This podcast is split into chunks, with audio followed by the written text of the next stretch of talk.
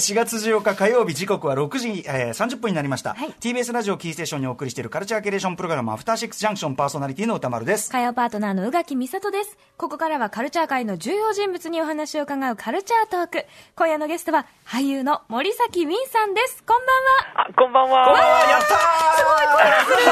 ー。すごいありがとうございます。どうも森崎さんおあのお久しぶりでございます。ご無沙汰しております。あの後ほどもいろいろお話伺うんですけどあのまはい、まずねあのあの俺はほにゃららで行くみたいな、はい、いっぱい音声取らせていただいたの この番組でもうとにかくもうね何回使うんだってね 流させてもらって。もうめちゃくちゃ嬉しいございます ありがとうございます。ねいやこちらこそです。ありがとうございます、えー、ということで森崎美さん、はい、まあ、新型コロナ感染ウイルス回避のためお電話での出演ですが本日はどのようなお話をしてくださるんでしょうか？そうですね。明日なんとですね DVD& ブルーレイが発売されるミツバチと遠雷についてお話ししたいと思います。傑作！やったよいしょ笑っちゃったじゃんか、もう。今日も生放送でお送りしております、アフターシックスジャンクション。ここからは、カルチャートーク。今夜は俳優の森崎ウィンさんにお電話でお話を伺います。森崎さん、引き続きよろしくお願いします。よろしくお願いします。短時間にもう2回ね。そうですね、出ましたね。本当にすいません。いえ、とんでもございません。はい、ということで森崎ウィンさんご紹介改めて宇垣さんからお願いします。はい。森崎ウィンさんは1990年、ミャンマーのご出身。3月いっぱいで解散した J-POP 男性ダンスボーカルユニット、プリズマックスのリードボーカルとして活動しつつ、俳優としても活躍。2018年のスティーブン・スピルバーグ監督作、レディープレイヤー1の敏郎役でハリウッドデビューし、一躍注目を集めました。その後も話題作に立て続けに出演。この番組絡みでは、怪獣の子供、ミツバチと遠雷、キャッツの日本語吹き替え版に出演されています。さらにブロードウェイミュージカルウエストサイドストーリーの日本版キャストで主人公のトニーを演じるなど多方面で大活躍中です。はいというね、はい、森崎ウィンさん、だからこの番組ではもうなんかあのお会いするのはだいぶね久しぶりで、えーと、2018年6月27日、はい、えー、水曜日にオンエアした、まあ、インタビューをね、えーと、収録させていただいて、はい、えー、その時はレディープレイヤー1の DVD ブルーレイ発売時でね、はい、えー、本当にあの名台詞ね俺はガンダムで行く。あれの本当に裏話伺って、はい、やっぱりあのね森崎さんがこう現場で日本語ネイティブ、唯一の日本語ネイティブとしてスピルバーグに全てを任されて。すごい責任、ね。セリフセリフのその言葉のチョイスも森崎さんに任されて、はい、恐ろしい重圧の中、はい、あの名台詞を発したというね、そうですね。はい。もう、自分言いたくなっちゃいますね。うん、なんか、何、何々で行くって。そうでしょ？そうでしょ？俺たちがこの、もうずっと3年間言い続けてるの分かるでしょ？これ。いやでも名演でしたし、あの、本当その後も森崎さんがご出演の作品とか、あの、本当に触れるたびに、やっぱね、これ僕、おべっか言ってるわけじゃなくて、森崎さんが参加すると、なんかクオリティ上がりますよ、確実に。ありがとうございます。本当に。めっちゃ嬉しいです。ありがとうございます。はい、あの、キャッツの日本語吹き替え版も、これ吹き替え版が本当にまたね、あの、蔦谷光一さん、あの、監修でめっちゃよくできてて、はい、ミストフェリーズめっちゃ良かったですよ。ありがとうございます。はい。あと怪獣の子供も見事なあれでしたし、もう、で、あとあの、ブロードウェイミュージカルね、あのー、これ惜しくもね、ちょっとあの、公演はね、中止になってしまいましたけど、ウエストサイドストーリー、これあの TBS のあのアナウンサー水曜日のパートナーの日比真央香アナウンサーが 拝見してもうねもうウィンさんに夢中になっちゃって。言うとりましたね。あのね本当あの今日もねだからお会いできるもんなら来たいとかね、あのエステに行くとかいろんなこと言ってたんですけど。会う前にエステに ということで、あの、改めて、お久しぶりでございますが、よろしくお願いします。よろしくお願いします。ありがとうございます。あ、ちなみにプリズマックス、本当にお疲れ様でございました。ありがとうございます。ねあの、プリズマックス解散ライブも無観客。そうなんですよ。ちょっと寂しい感じが続いちゃってますよね。そうなんですよね。もうどうすることもできないんですけど。そうですよね。はい。えなんですが、まあそんな中で、まあ、ウィンドスが起きてるね、皆さんに、森崎ウィンさん出演の、えミツバチと遠雷 DVD ブルーレイ明日発売ということで。これは朗報。とにかく私もね、え宇垣さんもミツバチと遠雷。大好き。というかもうはっきり言ってめちゃくちゃこれ大傑作でしたね、うん、ありがとうございます。素晴らしかったです、はい、ということで、まあ、作品についてね、まあ、あの森崎さんにぜひお話を伺いたいんですがまずちょっと、はい、えっとちょっとね前置きがなくなっちゃすみません。概要を垣さんからお願いします。はい、直木賞と本屋大賞を受賞した恩田陸の同名小説を実写映画化。若手の登竜門とされるピアノコンクールを舞台に才能あふれる4人のピアニストの挑戦と成長を描く監督、脚本を務めたのは、愚行録の石川慶。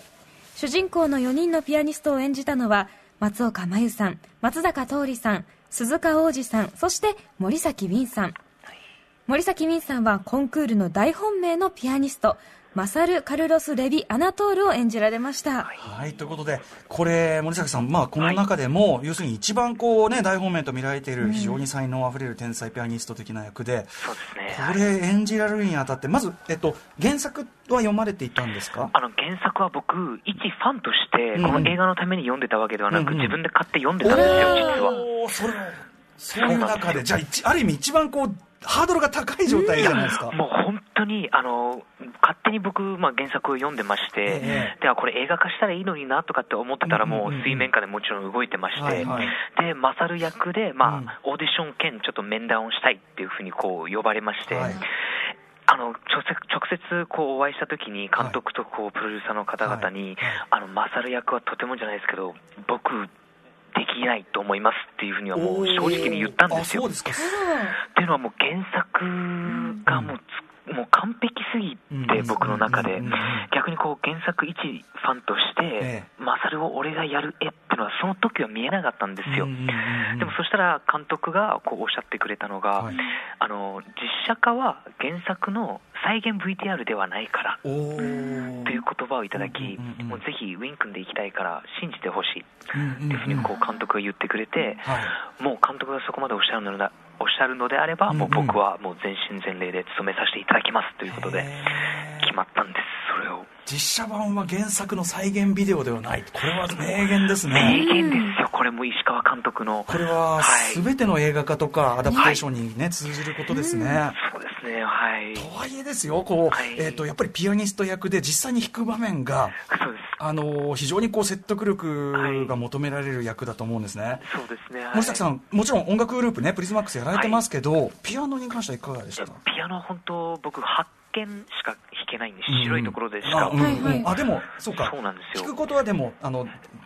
ああの、稽古とかされたことは。あっうんて言っても、まあ、あの左手は本当にあの1個ベースを押すだけというレベルだったんですね、でうん。曲を作るのにこう自分で独学でちょろっと触ってたぐらいだったんですよ、それがこうマサル君みたいなこうピアノコンクールで優勝するようなこう役柄を演じるクラシックをバンバン弾くようなピアニストっていうのはもうももちろんクラシックなんて僕触ったこともないですし、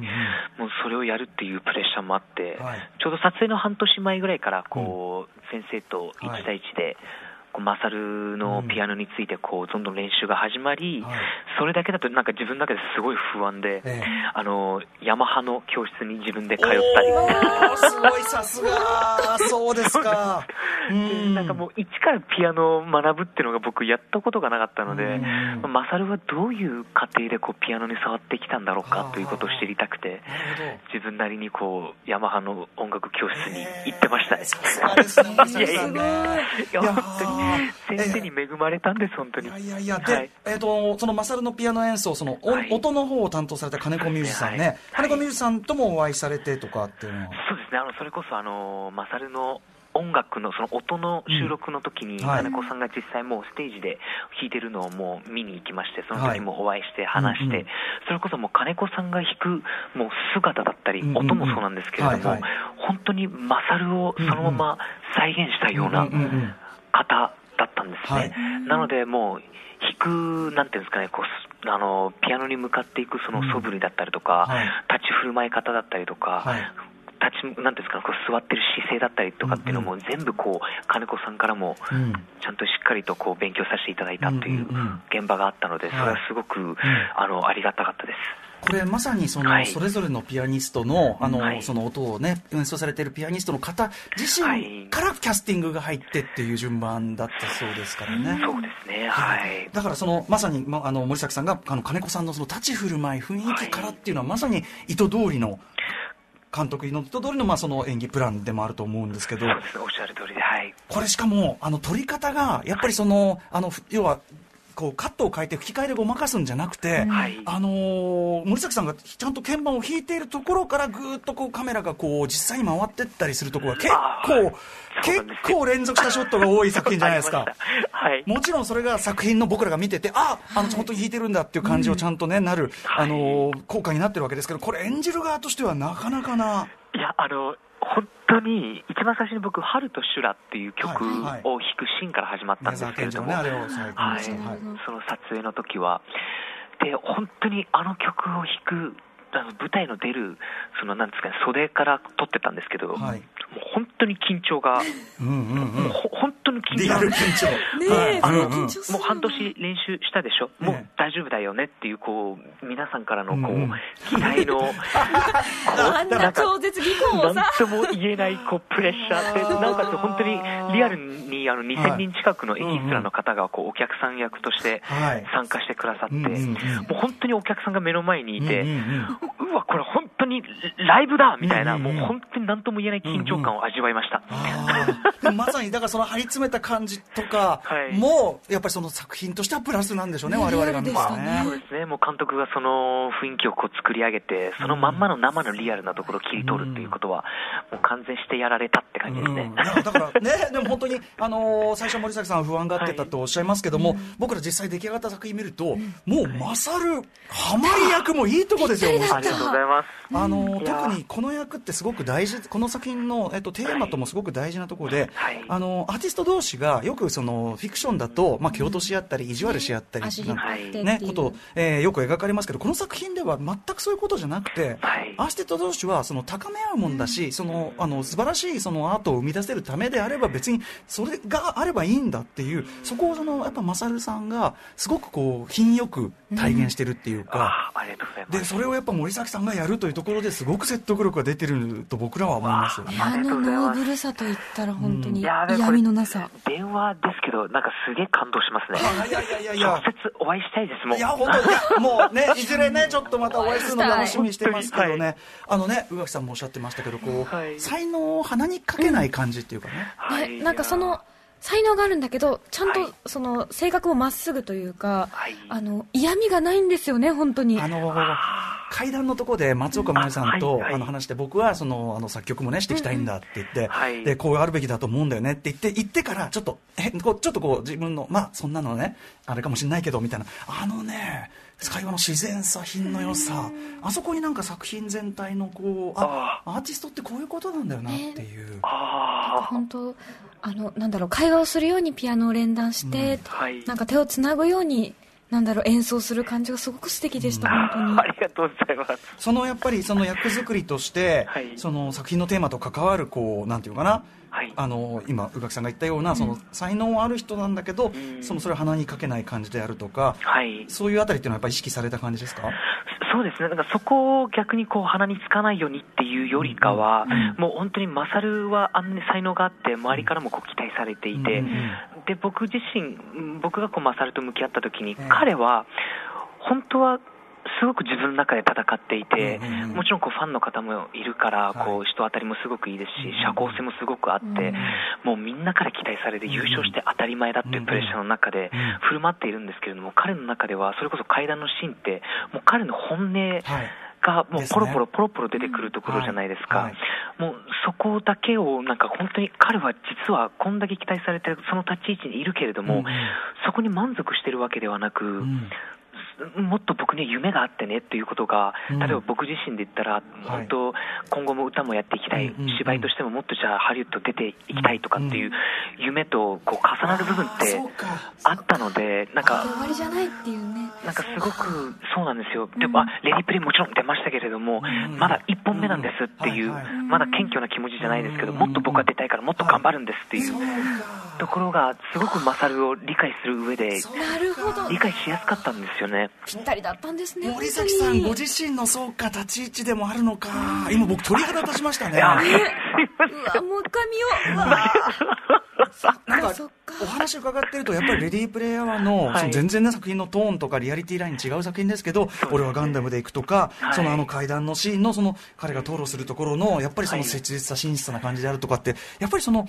森崎さん自身のその役の引き寄せ方というか、はいその感じがあるから見る側も知らず知らずのうちにすごく切実なものとしてあ撮るんだなっていうのがね改めてなんかあ、嬉しいな。思いましたね。ありがとうございます。そうかじゃあ見直したいねやっぱりね。そうそうあのシーンすごいヒロインっ可愛かったんですよね。俺今すげえ見上げてますからね。いやいやいや、ね、こちらこそね。ん。すいませうん。あのあとそのマサルさんのね、僕はそのすごくあの印象的な場面だって、やっぱりあの加賀武さん演じるね、あの指揮者と。ちょっとし。た衝突。はい、あのーあそこでこう、なんかこう、直こう VS 加賀武と言いましょうか、あそこのところの、あのーあれってちょっとなんか、あれそのシャットアウトされちゃって、このあれ？っていう、でも自分のちゃんと主張しないこと通さないと、でもですね。はいでも後でマサルがやっぱり自分で、あ自分の側が間違ってたんだって気づくんですよね。でそう気づくと加賀さん側も別に意地悪してたわけじゃない。気づいたねっていうこの感じ。なんかほやっぱね他の今までの音楽映画とやっぱ違うんですよねこれあーがありがとうございます。なんかこう純粋にアートを目指す人たちのこう、純なんか世界っていうか、はい。うん。なんかこう音楽映画王子といえどこれだけ純粋にこう音楽そのものアートそのものの話だけしてるって珍しいなと思って。あピアノが本当主役のようで素敵だった。そのあたりっていうのはやっぱり演じられててこはい。う純音楽映画というか、うん。ーそうですね。もうそれこそ一番最初に監督がクランクインする前に、はい。もうこれはもう音楽映画ですと、うんうん。だからもう音にもこだこだわりますし、はい。もう音楽についてとことん、うん。もうあのー出していくつもりですということをもうはっきりおっしゃってまして、音楽映画だからこそこう、音楽映画なんだっていうことを意識してやってほしい、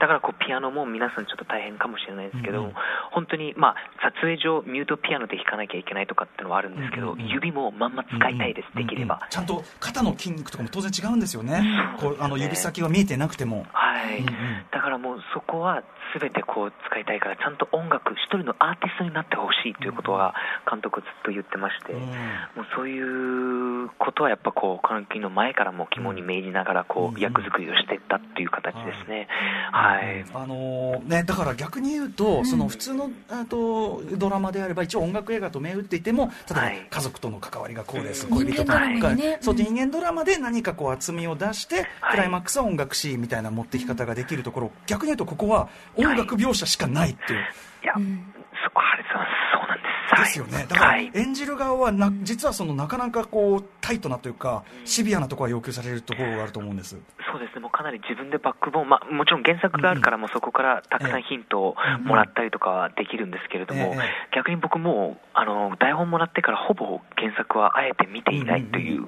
ところに僕はもう置きまして、はい。もう台本の中でもう自分と逆に自分が勝に理解するんだったらどういう立場なんだろうということをはいはい。だけをこう自分でバックボーン作っていくっていう状態から入るんでうんかなりこう裏でしなきゃいけない作業が多かったですね。うんうんうん。そういう意味でははい。だからこそそのセリフではなく、そのもしくはそのストーリー上の展開ではない部分で我々が、やっぱ森崎さんの立ち振る舞いから多分マサルのバックボーンを感じるんだろうもうな。弾いてる姿とかはい。目線とかそういうところですよね。ありがとうございますいやいやこちらこちらこそ素晴らしい作品ありがとうございました。いやます。いや明日発売されるから。いや。あと音楽のように、この作品は同時にやっぱりそのメインの4人のピアニスト、この演者たちの皆さんのですね、要するにあの俳優同士のセッションというか、はい。そこもあるじゃないですか、アンサンブルというか。はい。これやっぱそれぞれ演技に対するこうアプローチ、テンションというのはやっぱ違うんですか、皆さん、松岡さんとか。そうですね。あのやっぱりこう、まあ、今回の役の関係性っていうのもあって、なんか本当に青春映画、群像劇とかではないので、うんうん。そういう意味ではこう4人で集まるシーンも、あうん。の浜辺のところしかないかなあそうですよね。なかったんですけど、もういい意味でピリピリしていて、だけど仲悪いわけではなく、うんうんうん。いい演技をするため、いい作品を生むためにみんながこうん。う一つに向かっている、うんうんうんだけどどこかちょっとピリピリしているっていう空気感はあって。今思えば、もちろんもう毎カット毎カットこううん。緊張はするんです、うんいいいい緊張がすごくあるんですね、えだけど今思えばその距離感があったから、あのピアニストの役をあの4人でこう集まった時に、あの空気感が出るんだなっていうのが、もうこれはこういう空気にしようぜっていう言葉ではない、何かどこかこう、そこはもう役者同士の、うん。ななんていうんですかね、あうんの呼吸じゃないですけど、あなるほど、これぐらいの距離感で行きたいんだなとかっていうのが、もう、すごく感じ合える方々だったんだなって、すごく改めて、こうもちろん松岡真優ちゃんもそうですけど、松坂桃李君、で今回、新人って言われてますけど、そうそう王子君も新人とは思えないぐらいのこうオーラの持ち主で、その方々とご一緒できたのは、僕にとってもやっぱ役者としては誇りに思えるような作品だなって思います。はい、だからこそね、我々はこんな素晴らしい作品を受け取って、い。や本当にお話伺ってでもちょっと涙がにじんでくるぐらいです。改めてもう一回見たくなりましたね。ありがとうございます。あっという間にお時間来てしまいました、森崎さん。はい、早い。えー、森崎由美さんご出演のみ、えー、ミツバチと遠来は、明日 DVD ブルーレイ発売されます。はい、そうなんです。税別4800円の通常版のブルーレイ、そして税別3800円の通常版 DVD に加え、特別特典ディスクやフォトブックなど特典満載のブルーレイ豪華版も同時発売ということで、こちらは税別6800円なんですね。これ皆さん今ご自宅でいろんなものを見るって中でね、本当にあの昨年の日本映画の中でも、あの逆にメジャー系日本映画でここまでやれてるっていう、すげえっていうね、インディーも元気だけどね、東宝やるやんっていうのはね、すごくそれも嬉しかったですよ、本当に。はい、ということで、えー、お別れの前にご自身ももう一つお知らせ事ありますね。そうですね。あの、もう一つあります。えっと、僕、森崎ウィンがですね、あの、本格実写ゲーム、デスカムトゥルーに、えー、出演いたします。デスカムトゥルーそうです。これも本当に、あの、実写化のゲーム選択肢の、選択しながらこう進んでいくゲームなんですけれども、いろんなストーリーの展開がありまして、まあ、主役がこう、本郷奏太さん、そしてあの、ヒロインの方が栗山千明さんでお送りする、あの、新しい感覚のゲームなんですね。で僕はあの、久慈望役っていうことで、こう、もちろんミツバチと遠来の勝を見ていただいた後に、うん、このゲームをややるあの、うん、やっていただくともう、あここれウィ、ウィン君みたいなぐらいの、全然違う、そうですね、もうぐらい、なんか本当にすごい、でめちゃくちゃ面白いんですよ、これ、ストーリーが本当にこれ、もうなんかポロポロ喋ったら、ネタバレが出たので、はい、もうぜひ見ていただきたいです、はい、2020年6月にリリース予定、これは、えっとえっと、ゲームは、えっと、プラスマホとかで出てるやつですそうですね、まあ、いろんなゲームフォームで、プラットフォームでいけるという、プラットフォームで、うわ楽しみ。デス、えー、デスカムトゥルーという作品、はい、えー、6月リリース予定ということで、こちらも楽しみにしたいと思います。はい、ということで、あっという間にお時間来てしまいましたが、紅葉のゲストは森崎ウィンさんでした。次はぜひちょっとスタジオで、本当にお会いできるのを楽しみにしております。よろしくお願いします。はい、ありがとうございました。ありがとうございました。え After Six Junction.